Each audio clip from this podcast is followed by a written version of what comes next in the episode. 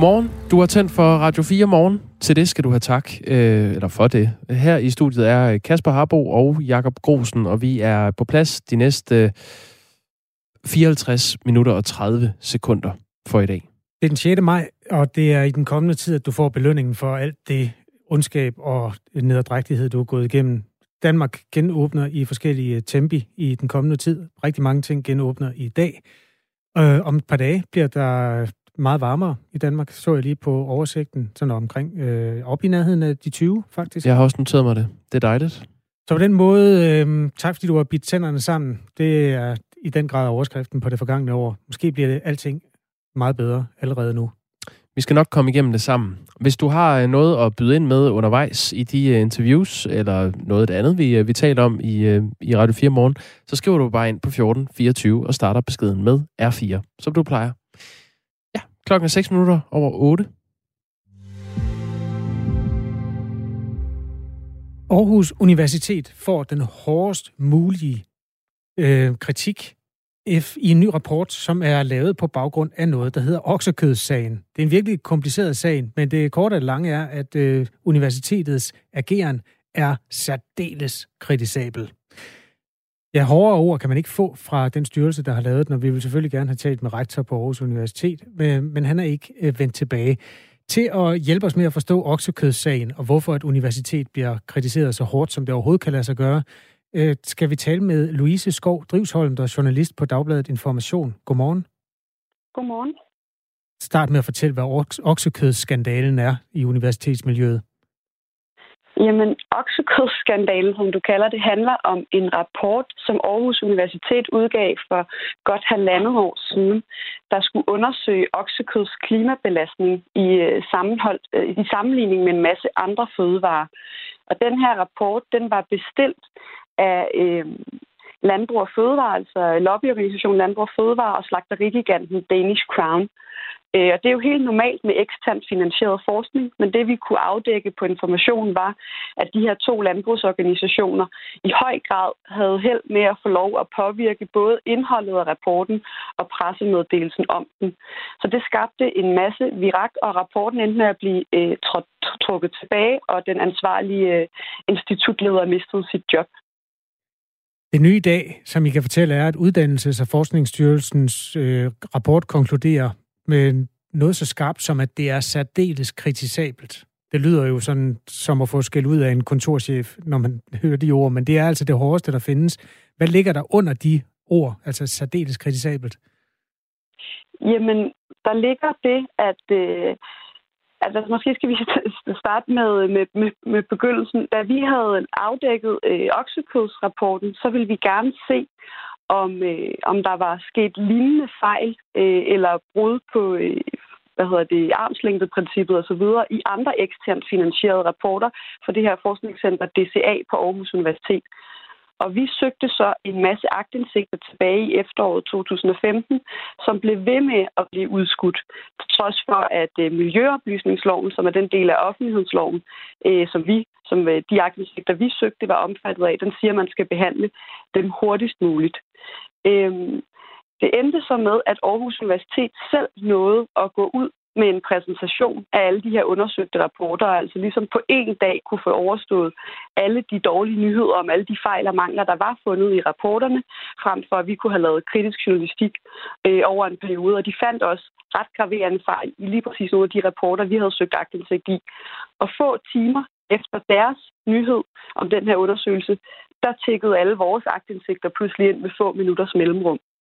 Og det klagede vi over, øh, for man må ikke bevidst forhale øh, aktindsigter på den her måde, som vi synes, det, det virkede til var sket. Og Aarhus Universitet har så af flere omgange i udtalelser til både os og til tilsynsmyndigheden, øh, Uddannelses- og Forskningsstyrelsen, slået fast, at der var altså ikke tale om en bevidst koordination eller forhaling her. Det var helt, to helt øh, forskellige processer. Altså med andre ord, der var ikke noget at komme efter. Øhm, men Uddannelses- og Forskningsstyrelsen har nu på baggrund af noget internt materiale fra universitetet i sagen kunne se, universitetet på de indre linjer bevidst besluttede at tilbageholde agtindsigter i strid med loven, og de så efterfølgende har dækket over den her ulovlige beslutning ved at give Uddannelses- og Forskningsstyrelsen en falsk forklaring. Og det er altså den øh, rimelig giftige kombination, eller hvad man skal kalde det, der gør, at de nu får en udtalelse fra styrelsen, som konkluderer, at universitetet har handlet, som du selv sagde, særdeles kritisabelt. Ja, det er jo ikke sådan, jeg selv udtrykker mig, men det er det, der står i rapporten. Louise Skov Drivsholm er altså journalist på Information og hjælper os med at belyse en historie, der er meget kritisk for Aarhus Universitet, hvor rektor hedder Brian Bæk Nielsen. Ham vil vi selvfølgelig gerne have talt med, og vi har ragt ud i både telefon, opkald og sms'er. Har du også det, Louise Skov Drivsholm? Ja, vi øh, lykkedes, jeg skal for god skyld sige, det er min kollega Lasse Skov Andersen, der har talt med ham. Men vi, øh, vi lykkedes øh, med at få et interview med ham, øh, da den her øh, udtalelse ligesom blev sendt også til ham på universitetet. Og han medgiver, at den øh, meget kraftige kritik, som man selv kalder den, er øh, helt berettiget. Hvad er hans rolle i den? Jamen, som det ser ud lige nu, så har han ikke været bekendt med, at der foregik noget ulovligt i håndteringen af den her aktensag, slår han fast. Det er, som han siger, sagsbehandlingen når ikke helt op til ham. Øhm, men han, øhm, han har på baggrund af den her viden og på, indblik i, i, på, på, hvad hedder det, på det indblik, han har fået i sagen, meddelt universitetets chefjurist, der har siddet med alt det her, og også har underskrevet udtalelserne til Forsknings- og Uddannelsesstyrelsen, at hun ikke længere kan varetage sin stilling, og de har nu øh, aftalt, eller forhandlet en, en gensidig fratrædelsesaftale, så hun sidder ikke længere i sit job. Hvad kan det ende med for den chefjurist, hvis det er en person, som i den sidste ende har ansvaret for, at der er begået noget, som du beskriver som ulovligheder, så lyder det som om, at det, at man forhandler en fratrædelsesaftale, ikke nødvendigvis er, øh, altså det er en meget blød landing, hvis man har gjort ulovligt øh, ting i sin stilling. Hvad, hvad kan der ske? Jamen altså, jeg vil ikke øh, gå ind og vurdere, hvordan, øh, hvordan det her det her skal håndteres. Øh, der er jo ikke som sådan deciderede sanktionsmuligheder med offentlighedsloven. Det her det er så langt, som, man, øh, som en tilsynsmyndighed kan gå i sin kritik. Øh, og at, at hun har fået at vide, at nu hun øh, nu ikke længere kan varetage sin stilling, det er jo rektorens øh, beslutning, og om det burde få andre konsekvenser, det, det vil jeg slet ikke vurdere. Det her det er en knopskydning på en undersøgelse af, om oksekød øh, svinede lidt eller meget i forhold til øh, udledning af drivhusgasser og alt den slags ting. Det var der, det begyndte, og det er jo i virkeligheden også det, der er det interessante, selvom at den her øh, kabale bestemt også er det. Hvad øh, sker der egentlig med den rapport? Hvor, hvor er den nu? Hvor er den i dag? Jamen, den rapport er faktisk blevet... Øh, den, der er blevet, den er blevet genskrevet en lille smule, eller øh, omskrevet en lille smule, og så er den blevet øh, udgivet i et videnskabeligt øh, tidsskrift. Det var nemlig også et af problemerne med den tidligere, at den ikke var blevet fagfældebedømt, eller det der også været peer-reviewed af uvildige forskere. Det er sket nu, men øh, som det har været afdækket af blandt andet ingeniøren, så er der stadig en hel del danske forskere herhjemme, som ikke har været inde over rapporten, der mener, at den måde, den opgør oksekøds øh, klimabelastning på og sammenligner med andre fødevarer, at det stadig ikke er en, en korrekt måde. Det er jo en, en faglig diskussion, der stadig pågår, kan man sige. Så er vi det oksekødskandalen og universitetsskandalen og den fratrådte chefjurist på Aarhus Universitet, beskrevet af Louise Skov Drivsholm, som er journalist på Information. Du skal have tak, fordi du vil hjælpe os med at holde tungen lige i munden i den komplicerede historie. Selv tak. Klokken den er 14 minutter over 8. Det her er Radio 4 morgen. Højrefløjen i øh, USA er i oprør, Kasper. Øh, det hele skyldes en øh, kvindelig CIA-agent på 36 år, som i en rekrutteringsvideo fra CIA øh, beskriver sig selv med, altså hun øh, fortæller, hun hedder Mira, øh, og så siger hun så, øh, at hun er ciskønnet, altså en kvinde, der opfatter sig selv som kvinde, og hun er intersektionel, altså en person, som er udsat for øh, dobbelt diskrimination som både farvet og kvinde. Og så siger hun så, at hun har valgt en karriere i CIA for ikke at internalisere patriarkalske forestillinger om, hvad en kvinde kan øh, eller skal være. Det er skrabkost for den øh, republikanske højrefløj. Altså, øhm, du må lige, hvis du lige kan, jeg ved godt, det var dansk allerede, men kan du oversætte det lidt mere, til lidt mere dansk? Altså det, at man er ciskønnet, det er, at man øh, Jamen, identificerer sig som sagde. det biologiske køn, man har. Ja, det hun sagde bagefter. At hun ikke vil internalisere patriarkalske forestillinger om, hvad en kvinde kan eller skal være. Ja, tak. At hun ikke vil gøre øh, omverdens øh, normer og værdier til en del af sin egen personlighed. Altså hun gør op med øh, de patriarkalske forestillinger til, at en kvinde ikke kan arbejde i CIA. Men er hun den første kvinde i CIA? mening. Øh, nej, det går jeg bestemt ikke ud fra. Men hun er vel, jeg, jeg vil tro, at der er flere mænd end kvinder ansat i CIA, uden at vide det. Men det, det er det, at hun siger det her i en rekrutteringsvideo, der får... Hvad er en øh, rekrutteringsvideo? Jamen, det er en video, som øh, CIA har lagt op for at... Øh, nu skal jeg se, hvad de selv siger om det. Øh,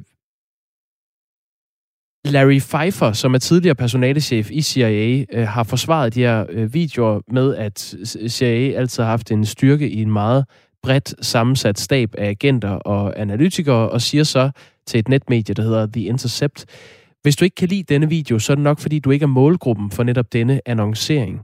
Vi skaber styrke gennem forskellighed. Så det er en Okay. video, der er lavet for at appellere, ligesom forsvaret har videoer, øh, hvor man Hmm. ser nogen blive kastet ud fra en helikopter og kramme hinanden i en mudderpøl. Så er det her et forsøg på at få flere til at øh, søge et job ved CIA. Det er det, der får kritik. Altså, at man øh, bruger sådan nogle, som man øh, øh, populært sagt kalder woke-begreber i en rekrutteringsvideo. Blandt andre Donald Trumps søn, Donald Trump Jr., han har skrevet på... Øh, øh, nu skal jeg se nu er jeg spændt på, hvad han har skrevet det på, fordi... Han Jamen, han er, han, er, han er på Twitter, og han Okay. har skrevet, øh, nu skal jeg se her, øhm, at Kina og Rusland må grine deres røv i laser. Øh, at man ser CIA gå full woke, øh, cisgender, intersectional. Øh, hvis du tænker over det, så er wokeness en øh, twisted øh, øh, måde at gå til tingene på, er vel egentlig oversættelsen. Og så, at det her, det vil være måden, som man som en efterretningstjeneste vil ødelægge et land ved, ved at infiltrere det indenfra og ud. Det er meget interessant, at Trump-familien synes, at det er det værste, der har ramt landet nogensinde, og at det er det, der får Rusland og Kina til at dø af grin. Fordi jeg tror også, de grinede lidt for en 5-6 måneder siden. Øhm, spørgsmålene, der tårner sig op, er selvfølgelig... Det er jo, det er jo sådan noget, hvad kalder vi det der? Kulturkamp eller Ja, det er det værdikamp virkeligheden. eller Ja, sådan noget. CIA, der øh, forsøger at, at tabe ind i øh, den måde, man, ja, de unge forholder sig til tingene på. Okay. Er der øh, nogen, der siger undskyld? Det plejer at være slutningen på det der. Nej, det er der nemlig ikke. Øh, Faktisk har CIA slet ikke forholdt sig til, øh, til kritikken. Eller de har i hvert fald ikke officielt svaret på de her mange angreb. Ikke ud over det, jeg læste op før, hvor man bare har sagt, at øh, hvis du synes, det her det er øh, til grin, så er det nok, fordi du ikke er målgruppen. Men det er altså en diskussion, der foregår i USA lige nu. Godt. Øh, vores lytter Cowboy Frank har også fulgt med i sagen og skriver, Nå, så hun vil ikke bekræfte alle de fordomme, som alle fuckhoderne lukker ud, spørger Cowboy Frank. Øh, Bjørn Holm, han spørger, om vi kan bede eller afkræfte, at alle danske journalister i virkeligheden er CIA-agenter. Det kan jeg ikke afkræfte. Jeg kan godt afkræfte, at de alle sammen er det. Men der er sikkert 90 procent kan være det. Vi ved det. Det er ligesom ninjaer. De er i rummet, men man opdager dem ikke. Godt. Gud, ja, det stikker af det her. Ja, skal vi ikke hoppe fra USA og så hjem til øh, en lille by, der hedder Jels i Sønderjylland? Jo. Der står man med et meget anderledes 20-knægte problem. I øh, Superbrusen i Jels bliver der nemlig taget en butikstyv om måneden. Og det er ikke de unge, der øh, begår de her forbrydelser. Det vurderer du i hvert fald, Jørgen øh, Sellebjerg, formand for Superbrusen i øh, Jels. Godmorgen til dig. Godmorgen, godmorgen. Godmorgen. Hvad, hvad er det for et problem, I har med, øh, med gamle 20-knægte? Jamen, det er jo ikke et problem, der er større end de andre butikker. Det var et suk, jeg kom med på vores generalforsamling.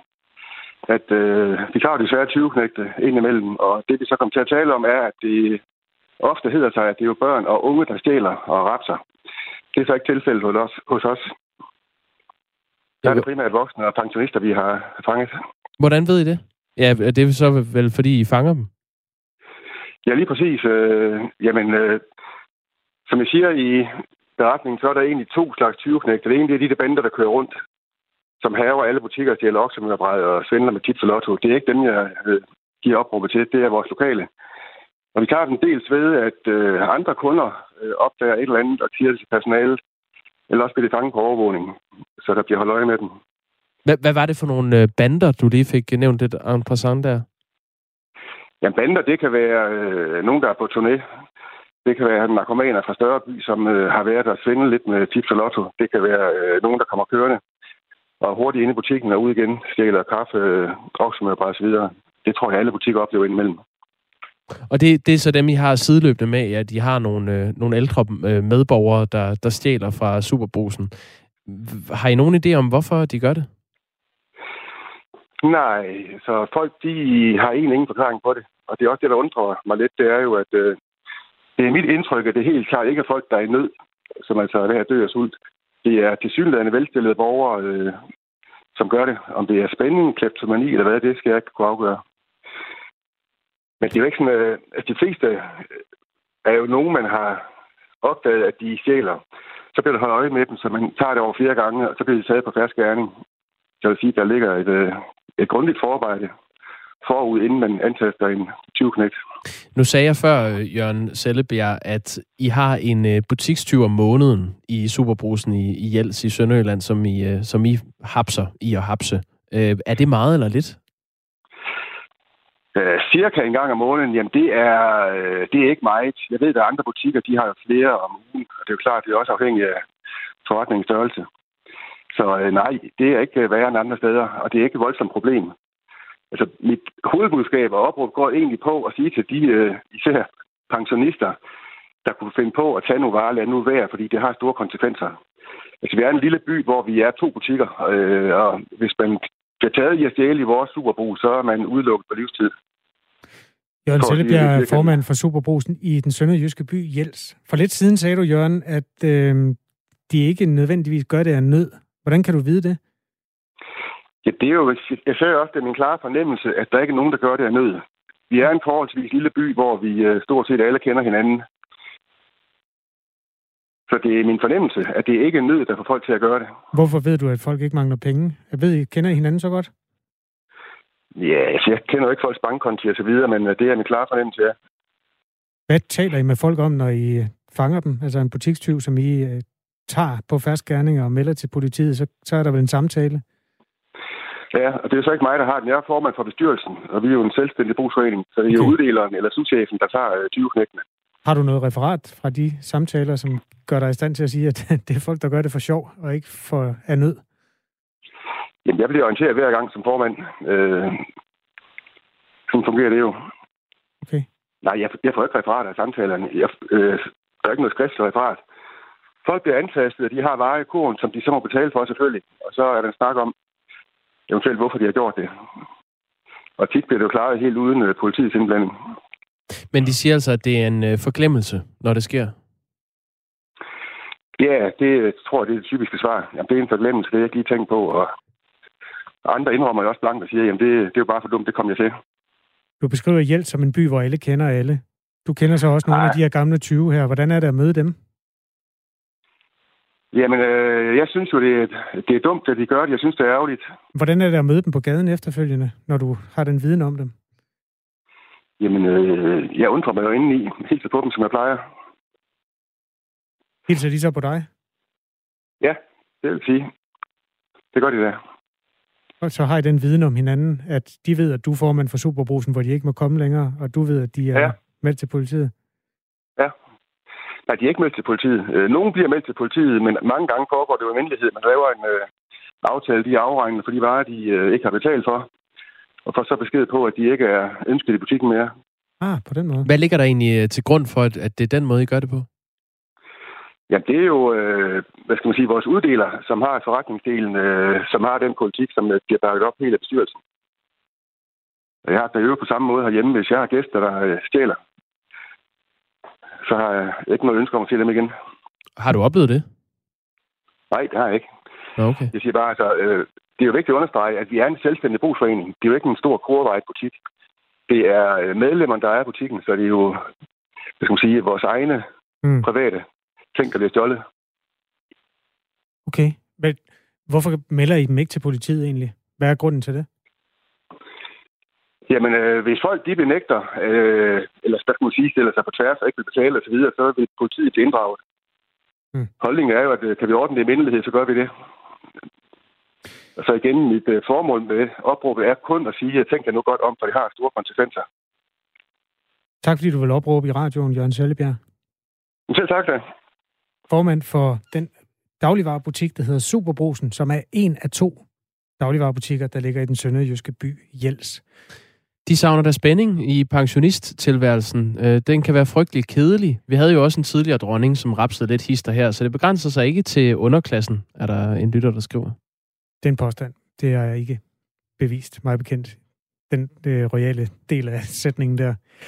Øhm, må jeg ikke lige fortælle dig lidt om de der bander? For du lyder som om, du tvivlede på, at de eksisterede.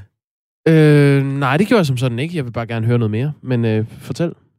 Jeg har to døtre, som har arbejdet forskellige steder i dagligvarerbutikker. Og Rema havde besøg af dem på et tidspunkt, øh, Rema 1000 i min øh, landsby Solbjerg, hvor øh, uddeleren, han er faktisk blevet lidt et viralt hit. Han hedder Jimmy, og han laver de mest åndssvage øh, videoer. De er så åndssvage, så Anders Hemmingsen deler dem. Og så er vejen brolagt. På Instagram. Altså, er, er det ham, der har de der dansevideoer og sådan noget? Yes. Åh oh, nej. Jamen, han er en cool fyr. Han er, han er en god mand. Og han øh, havde så besøg af to mennesker, jeg ved ikke, hvem de var, øh, som skyndte sig ud til en varevogn, og startede varevognen. Jeg var på parkeringspladsen på det tidspunkt. Jeg gik og talte i telefon med min kæreste, havde hende i headset, så jeg kunne ligesom øh, berette, at nu kom der nogle mænd forbi. Øh, de starter varevognen, hjulene viner. Der kommer Jimmy. Jimmy kommer løbende, og Jimmy går så ind foran en varevogn, som allerede er startet, og stiller sig op i en total bredstående og viser med sin krop, I kører ikke forbi mig. Og den er altså på vej hen imod ham her, den der bil. Respekt. Som så bremser, og øhm, kører først den ene, sådan ligesom den ene vej rundt om Jimmy. Jimmy flytter sig, så gasser de op og kører den anden vej rundt om. Laver sådan en kropsfinte med den der VW-transporter, og kommer udenom og kører så væk. Og der er 100 mennesker, der ser det der. Altså, der ser, altså, kan nå at tage billeder og alt muligt. Nummerplade bliver skrevet ned. Og... Ja, så de sidder formentlig i Guantanamo den dag i dag. Men det var nogle af de der sådan meget etablerede, der bare tager en rygsæk, og så går den ene med rygsæk, og den anden går bagved og plumper oksemørbræd og overgangsvin og sådan noget ned i. Jamen, det findes. Og det findes andre steder end i Jels. Ja, det skal jeg... Må jeg komme med en mere? Ja da, vi har tid nok. Min ældste datter arbejdede i, det var så Superbrusen, i samme øh, østjyske provinsby, hvor øh, der med jævne mellemrum dukker nogen op, som kører en rigtig, rigtig dyr øh, odds-kupon igennem. Altså sådan en, en sætter 2.000 kroner på en fodboldkamp, et eller andet, til odds 1,2. Mm. Valencia skal slå et eller andet øh, lille bitte hold, som de formentlig gør. Altså sådan en meget, noget, der ligner en sikker gevinst. Mm med et stort beløb. Når den så er kørt igennem, så ligger de måske, hvis de ikke er opmærksomme, dem, der sidder i kassen, de lægger den der kupon og siger, at du skal betale 2.000 kroner. Og så tager den her spillefugl så kupongen og løber afsted. Den type tyveri har de været afsted, altså har de oplevet flere gange. Nå, så vil vedkommende løbe hen et andet sted og få den indløst, når den går hjem, fordi ja. det gør den nok. Og det er så ufattelig ringe tyveri, det der, fordi der er jo 85 kameraer, og der er jo en nummereret kupon, som bliver annulleret sekundet efter, de er ude af butikken. Så det er... Øh, altså, det kan jeg ikke anbefale.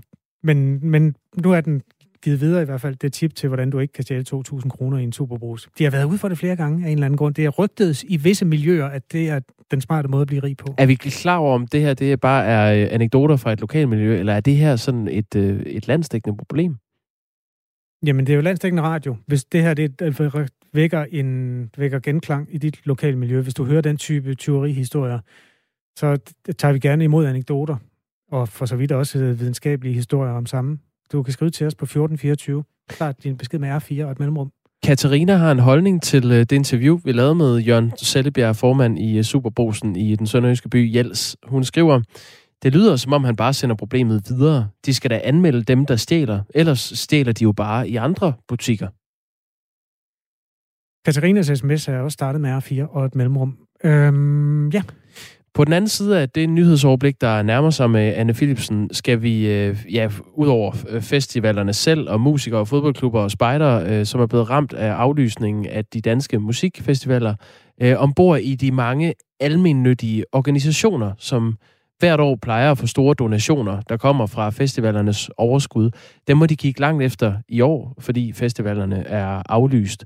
Og det kommer blandt andet til at gå ud over øh, unge kvinder i Uganda og unge i socialt udsatte boligområder i Danmark. Mere om den historie om fire minutter. Vi skal også genåbne biograferne. Vores reporter suser rundt og genåbne ting i København. Men lige nu er klokken halv ni.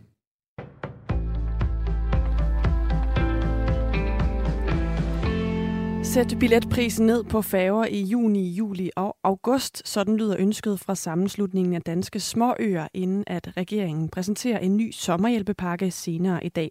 Ifølge med flere medier lægger regeringen op til at øremærke 200 millioner kroner til blandt andet nedsatte færgebilletter i sit udspil. Og det vil være godt nyt, mener Dorte Winter, der er formand for sammenslutningen af danske småøer.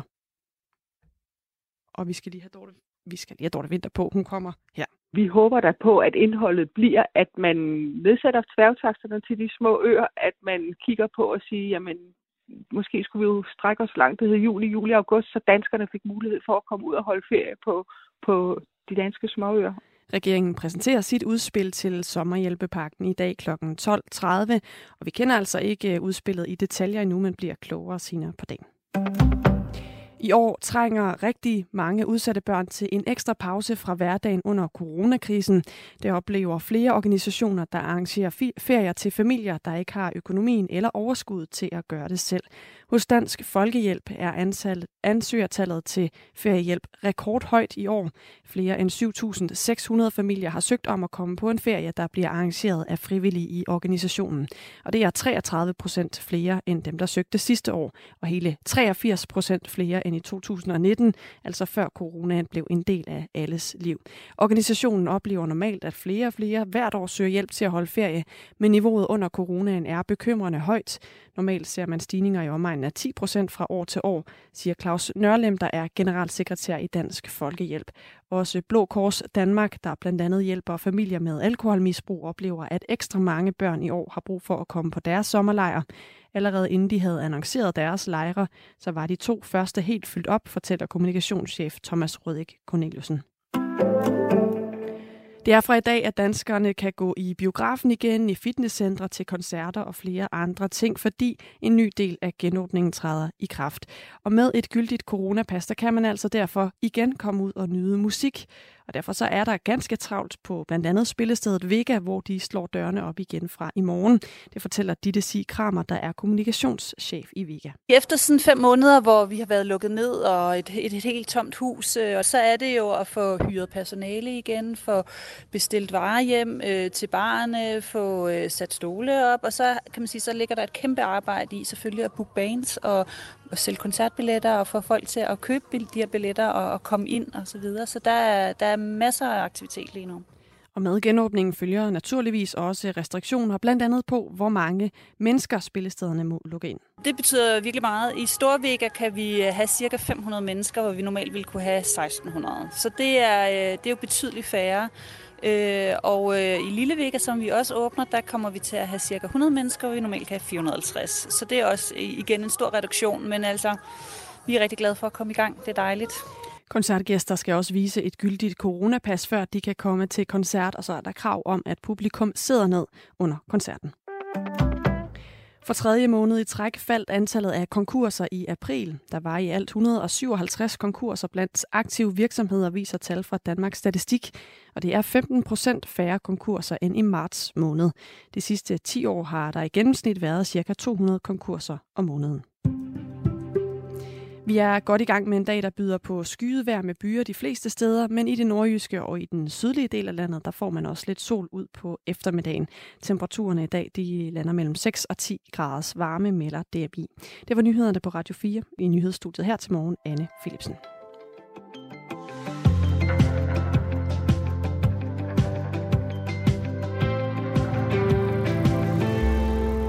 Der er muligvis øh, hjælp på vej til øh, virksomheder og øh, andre, andet godt folk, der er berørt af coronakrisen. En sommerhjælpepakke til 1,6 milliarder kroner, som bliver præsenteret på et pressemøde i dag kl. 12.30. 12.30 efter vores... Eller ikke bare, det er ikke noget, vi erfarer, det er noget, vi ved. Ja. Øhm, der er også færgebilletter og alt sådan noget i, ligesom der var sidste år. Ja, øh, og det er altså en, øh, en pakke, som regeringen har tænkt sig at gå til forhandlingsbordet med. Øh, pengene er øh, tænkt fordelt på en række områder, der skal lokke dansken til at holde ferie i Danmark. Øh, den største post kommer til at gå til hoteller og restauranter, der vil få mulighed for at markedsføre nogle øh, fælles initiativer for cirka 400 millioner kroner, så vidt TV2 er orienteret. Øh, museer og andre dele af kulturlivet får omkring 300 millioner. Det kommer måske til at gå til øh, nedsat eller gratis entré på øh, de forskellige museer, vi har her til lands. Øh, det vil altså både øh, kulturhistoriske, naturhistoriske og kunstmuseer. Så er der også øh, måske noget billig indrigstransport, altså i form af de her nedsatte færgepriser, eller orange togbilletter, som også vil blive frigivet. Du lytter til Radio 4 morgen på den 6. maj, dagen hvor 30 minutters reglen er afskaffet, hvilket betyder, at du helt spontant kan gå på restaurant og spørge, om de har et bord, hvis du altså har husket helt spontant at tage en coronatest øh, en eller to eller tre dage forinden. Øhm, vi letter på låget og får langsomt Danmark løbet i gang. Vi skal i biffen om kvarter.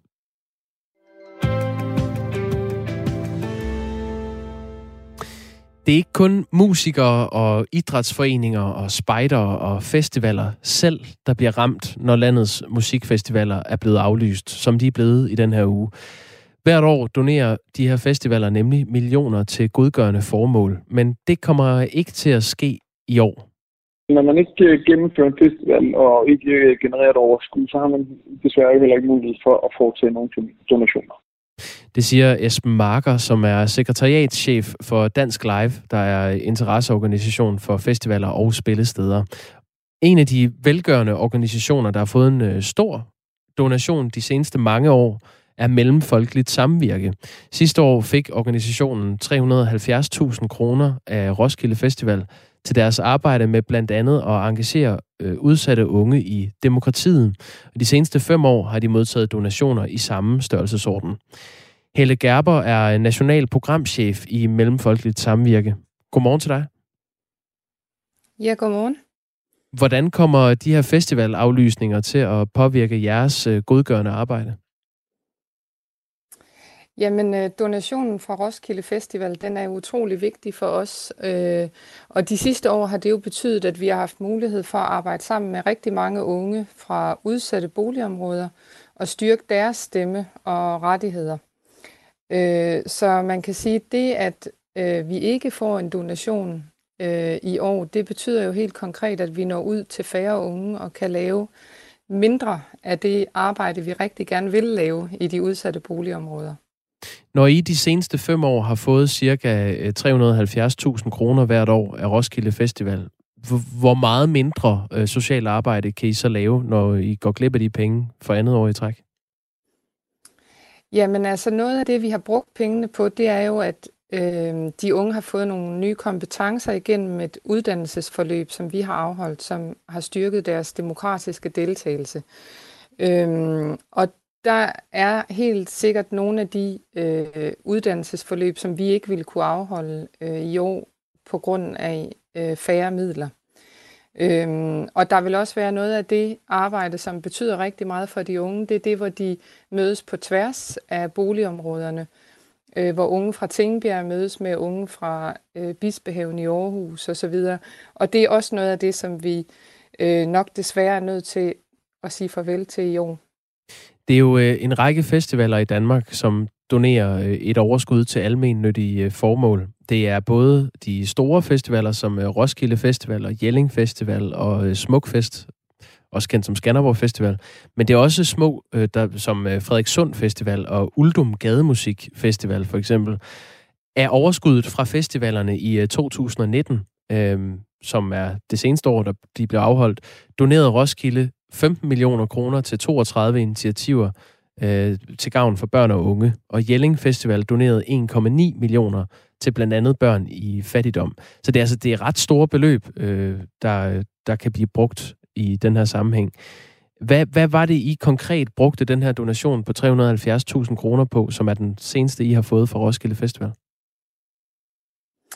Jamen, vi har brugt øh, en del af pengene, har vi som sagt brugt til det her med at arbejde med unge i udsatte boligområder, øh, hvor vi har givet dem øh, nogle redskaber til øh, at styrke deres stemme og rettigheder, for eksempel i forhold til ghetto-debatten. Men hvordan, hvordan går pengene sådan konkret øh, til det, Helle Gerber?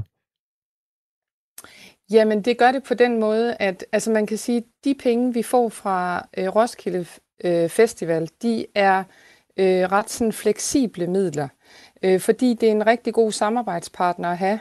Øh, og det, det betyder, at øh, helt konkret, så går de jo til øh, at give de unge muligheden for at være på de her uddannelsesforløb, så de kommer ind hos os øh, og får nogle nye kompetencer. Så det er øh, altså øh, mad, og det er, når de er på kurset, og det er, øh, kan være overnatning til en studietur til Aarhus. Og, øh, det, det er meget sådan helt konkrete øh, aktiviteter, vi afholder med de unge. Kunne I skaffe de her 370.000 kroner, som I så går glip af på grund af Roskilde Festivals aflysning? Kunne I skaffe de penge et andet sted? Øh, altså man kan sige, at vores arbejde med, med unge i Danmark, det er, det er fuldstændig afhængigt af øh, donationer og fondsbevillinger. Så øh, vi forsøger så selvfølgelig at skaffe dem hos andre fonde, og, øh, og det er der også øh, god mulighed for. Men der er ingen tvivl om, at altså, øh, Roskilde Festival er bare en rigtig god samarbejdspartner, som er meget sådan fremsynet og også lidt mere modig, vil jeg sige, i deres donationer.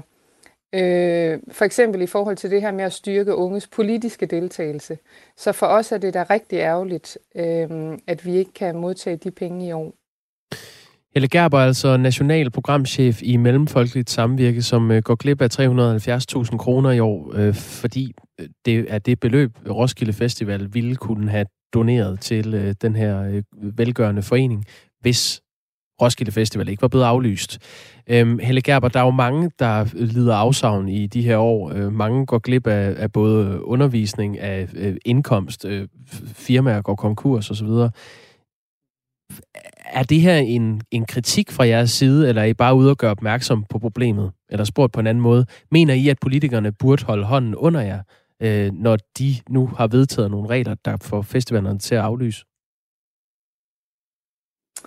Øhm, jamen, det er et godt spørgsmål. Altså, jeg synes da helt klart, at man øh, fra regeringens side skal kigge på den støtte øh, til de sociale organisationer, fordi det er klart, som du siger, øh, det er jo rigtig mange millioner, vi taler om, og det vil sige, vi går glip af 370.000, og øh, det overlever vi jo nok, men der er jo rigtig mange andre sociale initiativer, som også går glip af deres øh, bevillinger. Så, øh, så jeg synes helt klart, at man skal kigge på, øh, hvordan man kan være med til at måske øge de offentlige bevillinger i et år som det her. Tak skal du have, Helle Gerber. Det var så lidt. Nationalprogramchef i Mellemfolkelig Samvirke, som altså står og mangler de der 300-400.000 kroner i kraft af, at der ikke bliver nogen Roskilde Festival, og dermed ikke nogen 300-400 frivillige, som kaster 1000 kroner af sig. Øh, der, hvor de 300-400.000 kroner mangler, det er i det centralafrikanske land Uganda. Det øh, ved du lidt om, Mikkel Iversen, som frivillig koordinator. Godmorgen. Ja, godmorgen. Øh, jeg kommer også fra Mellemfolkelig Samvirke fra en anden afdeling. Det er med på. Øh, og, og jeg hedder det, jeg er frivillig koordinator øh, i Mellemfolkelig Samvirke, og jeg står for den årlige indsats med at få frivillige på Roskilde Festival, øh, som det, det hænger ikke sammen med den der donation. Øh, det er noget andet, hvor vi leverer et stykke arbejde for Roskilde Festival. Vi øh, øh, er en 300-400 frivillige, som tager varetager et af deres områder. Så hvis folk har været på Roskilde Festival, så kender de dem, øh, der står og tjekker armbånd, eller går rundt med en orange vest og, tæ- øh, og tjekker, at der ikke er ild, eller et eller andet. Så det, er en serviceop- så det er en serviceopgave, så det er bare... Hvordan kommer det til at påvirke Uganda-arbejdet? Øh, jamen bare øh, for at sige, at hver, hver frivillig, som vi leverer ind, som leverer et stykke arbejde, de får deres armbånd, og så får vi 1000 kroner per frivillig. Øh, så på den måde kommer de 300-400.000 ind. Så det er ikke en donation. Men de penge, dem bruger vi så til at donere øh, til et projekt, som de frivillige de har valgt at støtte i Uganda. Øh, og, og sidste år og, og i år bliver det jo så svært at sende de penge afsted, når vi ligesom ikke øh, får dem. Øh, så det påvirker klart. Øh, vi håber, at vores venner i Uganda, der, de, de kan køre videre, men det bliver jo slet ikke i så stor skala, øh, som vi gerne vil have, det skulle være, og som de gerne vil have, det skulle være selvfølgelig. Hvad plejer de at blive brugt til, de penge, eller hvad var planen med øh, dem, hvis de havde ja, været der? Det, det projekt, øh, vi, vi vælger et nyt øh, projekt hver andet år sammen med de frivillige, og, og det her, det var et toårigt projekt, øh, som skulle være et, øh, et feministisk projekt, der skulle sørge for, at mange flere kvinder kunne deltage i politik i og offentlige instanser i Uganda, fordi øh, det er meget øh, præget af, at det kun er mænd, der stiller op til politik. Så det er faktisk at starte helt fra, fra øh, gymnasiealderen og universitetsalderen, øh, at de for eksempel deltager i elevråd og, og studenterråd osv., og, øh, og på den måde allerede lærer om demokratisk deltagelse, så de kan blive klar til at også blive politikere. Det sagde Mikkel, øh, undskyld, Mikkel Iversen, som er frivillig koordinator hos Mellemfolkelig Samvirke. Tak fordi du var med her. Det var så lidt. Efter at politikerne forhandlede sig frem til en ny genåbningsplan natten til tirsdag, har en lang række festivaler som bekendt aflyst, og det er altså den type regn på præsten, som ikke længere drøber på dejne, som i den sidste ende øh, havner i Uganda, eller så ikke gør det, øh, og dermed et projekt, som må sættes på standby, eller i hvert fald øh, nedskaleres. Det her det er Radio 4 Morgen, der belyser både de gode og de dårlige sider af coronakrisen. Klokken den er 14 minutter i 9.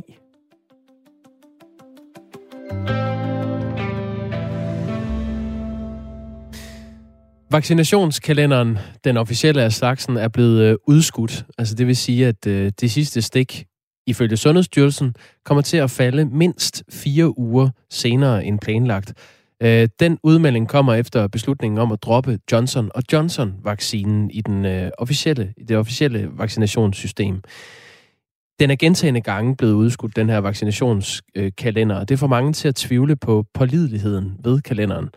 Michael Olej Milhøj er senioranalytiker hos øh, Danske Bank. Godmorgen til dig. Godmorgen.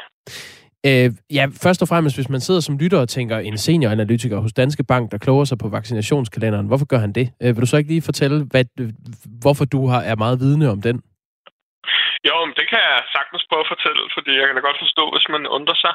Men det skyldes jo sådan set øh, bare det simple faktum, at covid-19 jo har store, store konsekvenser, ikke bare for vores øh, eget liv, men selvfølgelig også for, for samfundsøkonomien, fordi der er så mange restriktioner stadigvæk. Og der kan man nok forvente, at lige så snart, at de her vaccinationer er kommet længere, eller måske først er helt færdige, at det er det tidspunkt, hvor vi kan ophæve alle restriktioner, og dermed, at samfundsøkonomien kan vende tilbage til normalen. Derfor så er vaccinerne og også øh, vaccineprognoserne ret væsentlige for, fra, også for en økonom. Og du vurderer så, at den danske vaccinationskalender er for øh, optimistisk. Øhm, det var vi også lidt ombord i i går. Øh, Airfinity, det her øh, analysevirksomhed, har også kigget på det og har sagt, at øh, det, det er væsentligt øh, senere, at de sidste stik bliver, øh, bliver givet. Men hvorfor vurderer du, at det er for optimistisk at sige, at, at vaccinationskalenderen kun bliver udskudt fire uger? Jamen, det skyldes blandt andet, at når man ser i den her vaccinationskalender, og, og desværre er det sådan, at der mangler en masse detaljer i vaccinationskalenderen, som man godt kunne håbe, at Sundhedsstyrelsen vil, vil give os, ligesom de gør for eksempel i, i Norge. Så det er, en, det er en opfordring til dem. Men det skyldes blandt andet, at når man, når man ser på, hvad der er indlagt af antagelser, så har man for eksempel antaget, at vi kommer til at få 138.000 CureVac-doser øh, i løbet af hver uge i, i juni måned. Og, og det er altså en, en ny vaccine, der, der er på vej på markedet, men hvor vi altså stadigvæk mangler de endelige resultater fra deres kliniske forsøg, og også en godkendelse. Og, og derfor virker det alt, alt for optimistisk, at vi skulle kunne få øh, så mange doser fra, fra den producent allerede i juni måned. Til sammenligning, så skal man, kan man se, at Norge for eksempel først forventer, at vi får dem i løbet af, af juli måned. Og det betyder altså, at, at den plan, man har lagt frem, er baseret på nogle meget optimistiske antagelser, der gør, at vi næppe når at blive færdige inden udgangen af august, som er det Sundhedsstyrelsen siger lige pt. Det er ikke det samme som så at sige, at øh, jeg er lige så pessimistisk som Affinity, fordi de virker meget, meget øh, pessimistiske. Men vi taler måske om, at så er vi færdige i løbet af anden halvdel af september, eller i værste fald i, først, øh, sådan i, i starten af oktober. Ja, hvad bygger du egentlig det på? Fordi vi omtalte det her, øh, den her udmelding fra øh, analysevirksomheden Affinity, der sagde, at øh, jamen, Øh, i Danmark vil det sidste stik nok være givet i slutningen af november. Hvorfor tror du ikke, det kommer til at gå så galt? Jamen, det skyldes, øh, hvis man bare ser på, hvor mange øh, øh doser vi får af Pfizer, og hvor mange vi får af Moderna, og prøver at, at fremskrive det, jamen så er der ikke rigtig nogen mulig måde, hvorpå at øh, det først bliver til november. Også når vi ved, at vi i løbet af andet halvår i hvert fald begynder at få markant flere moderne doser. Øh, lige så snart, at de har leveret alle de doser, som de skal til, til USA. Så jeg har meget svært ved at genkende det billede, at øh, det først skulle være til, til november, fordi det, det passer ikke med de kontrakter, som vi har indgået med, øh, eller som EU har indgået med producenterne på vegne af, af os. Øh, jeg går ud fra, at Affinity har antaget, at den her produktionskapacitet ikke kan stige lige så meget, som, øh, som producenterne siger, det vil gøre, men, men, men det mener jeg i hvert fald ikke for Pfizers vedkommende, at det er noget, der, der tyder på er rigtigt. Igennem hele 2021 er vaccinationskalenderen jo af vidt forskellige årsager blevet øh, ændret. Øh, hvorfor er det egentlig en god idé at have sådan en konkret vaccinationsplan, når den konstant bliver ændret og ikke rigtig virker til at stole på? Altså, der, har jo aldrig været, været tale om et løfte, der har været tale om en, en prognose, øh, og dermed noget, der skulle kunne vejlede øh, både os borgere, men også øh, virksomheder og myndigheder i forhold til, hvornår kan vi regne med, at den her den her øh, vaccinationsudrulning, øh, hvornår den er, er færdig. Øh, prognoser er jo altid usikre. Altså, jeg er økonom. Øh, økonomer har taget fejl øh, mange gange, så det har jeg egentlig stor respekt for, at man kan tage fejl. Altså, øh, selvfølgelig kunne Sundhedsstyrelsen ikke vide, at godkendte vacciner vil vise sig øh, problematiske med AstraZeneca, Johnson og Johnson for eksempel. Men det, som måske er et endnu større problem, tror jeg, i forhold til, at man virkelig gjorde det her til et stærkt værktøj, det var, at man lagde nogle af sine tal mere tydeligt frem, så der var noget mere gennemsigtighed i de her planer. Vi havde større klarhed over, hvornår at de her planer ville blive opdateret. For eksempel var der tre ugers pause her for nyligt mellem, hvornår vi fik offentliggjort de her planer. Og der er altså nogle ting, man kunne, nogle knapper, man kunne øh, trykke på for at gøre den her plan endnu stærkere. Og så er det klart, planer er altid usikre, de kan altid øh, skride, men ikke desto mindre, så, så, så er det stadig et godt værktøj i forhold til at få sådan en cirka idé om, hvornår at vi hver især kan blive vaccineret. Også med de usikkerheder, der selvfølgelig er. Tak fordi du var med her, Michael Olej øh, Milhøj. Selv tak. Senior analytiker hos Danske Bank. Hvis man vil finde ud af, hvor man hører hjemme i vaccinekøen, så kan man logge ind med sit nemme idé på den hjemmeside, der hedder vacciner.dk. Der kan man også læse, hvad man skal gøre, hvis man er en af dem, der nåede at tage hul på de glade dage med AstraZeneca-vaccinen og fik det første skud der.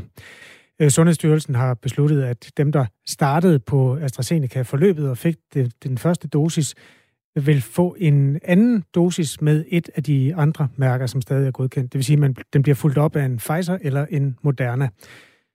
Ja, det, det er i omegnen af 150.000 danskere, der har fået et stik med AstraZeneca, og nu øh, går og venter på enten at skulle få Pfizer eller øh, Moderna.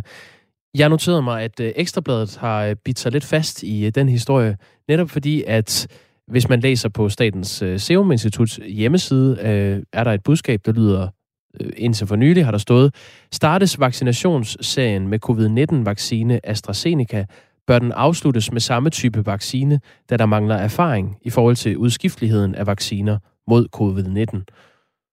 Og ja. det er altså nu ændret.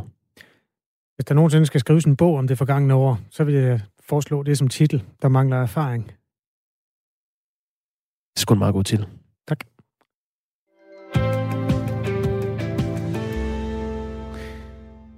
Dag er dagen, hvor en masse kulturinstitutioner, fitnesscenter og alt muligt øh, andre sådan, øh, borgernære ting åbner. Siden december har store dele af landet været lukket ned, og øh, kulturhungrende mennesker glæder sig formentlig til at tage en hel masse ting i, i brug igen.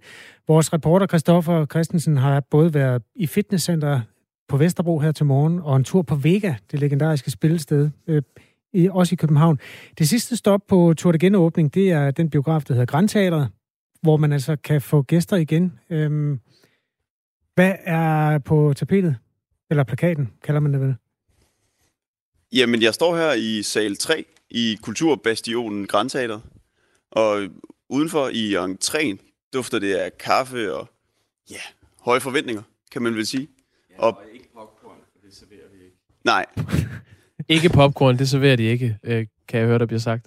Ja, jeg står herinde i salen, og med mig har jeg Kim, Fos. Og Kim, øh, er I klar til at genåbne? Ja, vi har faktisk allerede serveret kaffe for de første tre kunder, der skal se film her kl. 09.15. Jeg har et øh, spørgsmål, som jeg er sikker på, at du aldrig nogensinde har fået stillet før. Ved du, hvad det er? Hvad hvad er? Hvilket spørgsmål det er? Nej. Hvilken film glæder du dig allermest til at se? Jamen, det er virkelig et svært spørgsmål at stille mig, fordi jeg har jo set dem alle sammen i forvejen. Det er jo mit job. Men øh, min øjeblikkelige favorit på programmet, som man kan gense, øh, det, det er, den hedder Sound of Metal, og det var den, der hjembragte to Oscars blandt andet til Mikkel E.G. Nielsen, som er dansker. Så den har folk hørt om før. Den vil jeg altså anbefale. Det er også et øh, rigtig godt eksempel på forskellen på at se filmen derhjemme og se den på det store lade med det store lydbillede, for det er også en vigtig del af det, vi gør. Og du er jo direktør for foretagendet her. Øh, hvad betyder det for jer, at I øh, nu må åbne igen her om ja, fem minutter? Jamen altså, vi har jo ventet på det alt for længe, synes jeg, så det betyder rigtig meget. Vi vil gerne i gang. Øh, vi er kede af, at vi har været så langt tilbage i køen. Vi synes, der er blevet prioriteret helt skørt, men øh, det er vi jo ikke herover, så vi må, vi må starte efter bedste beskub, og jeg har først her kl. 7.22 i morges fået at vide helt præcis, hvad restriktionerne er. Øh, og den øh, forskel, der er på sidst vi holdt åbent efter den første bølge, det er, at vi ud over de der kvadratmeterkrav, vi er underlagt, og afstandtagen og alt det der, der sidder imellem bookinger og, og så videre, så skal vi også øh, være politi og, og tjekke folks øh, coronapas. Og det håber jeg da øh, er en kort overgang, at man for eksempel gjorde ligesom i S-togene, at det var folks øh, forpligtelse var altså at, at sørge for, at de var testet, og så laver man stik Øh, vi, vi står her i øh, sal 3 i Grandteateret, omgivet af en masse smukke røde velurstole. Der er fortsat en, en del krav til jer. Øh, der er mundbind. Det må folk gerne tage af, når de så sætter sig ned. Ja. Og coronapasset, øh, selvfølgelig. Øh, ja. selvfølgelig. Føler du, at øh, I gør alt, hvad I kan for, at der ikke bliver spredt smitte her i biografen? Det gør vi. Vi, vi, vi følger jo reglerne, man kan sige. Jeg synes, når jeg siger, at vi synes, det er et benspænd for meget med, med, med det her pasvisning, så er situationen jo, at der ikke er påvist et eneste tilfælde af corona, som stammer fra biograferne. Noget sted i hele verden i 14 måneder. Så øh, jeg kan føle mig rimelig sikker og sige til kunderne, at de kan roligt komme ind. Men man kunne måske tænke, altså hvorfor egentlig tage i biografen? Der er jo Netflix, TV2, Play og så videre, og der er jo stadigvæk corona derude i det ganske land. Hvorfor tage herind?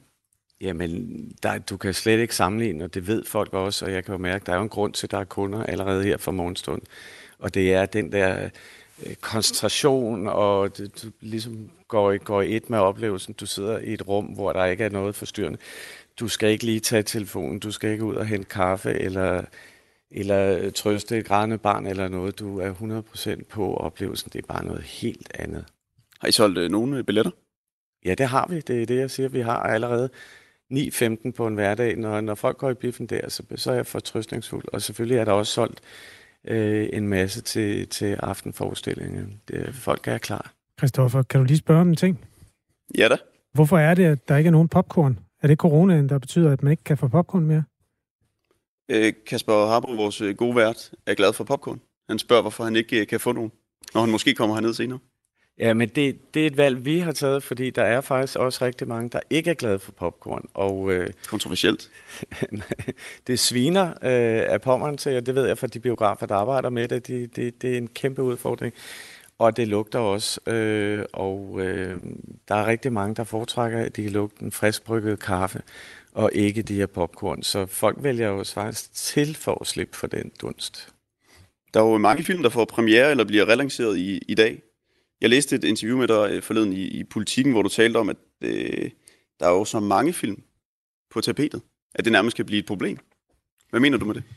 Jamen, et problem, det er jo ikke et problem for publikum, men det er selvfølgelig ærgerligt for os, fordi vi kan ikke optimere på, på, på de film, øh, som vi har købt ind til lejligheden, og som vi gerne skulle have nogle publikummer til, fordi de, de ligger og konkurrerer rigtig meget med hinanden. Men man kan sige, at fra publikums side, så er det jo et positivt problem. Det betyder bare, at de har så meget at vælge imellem. Vi må jo, ja.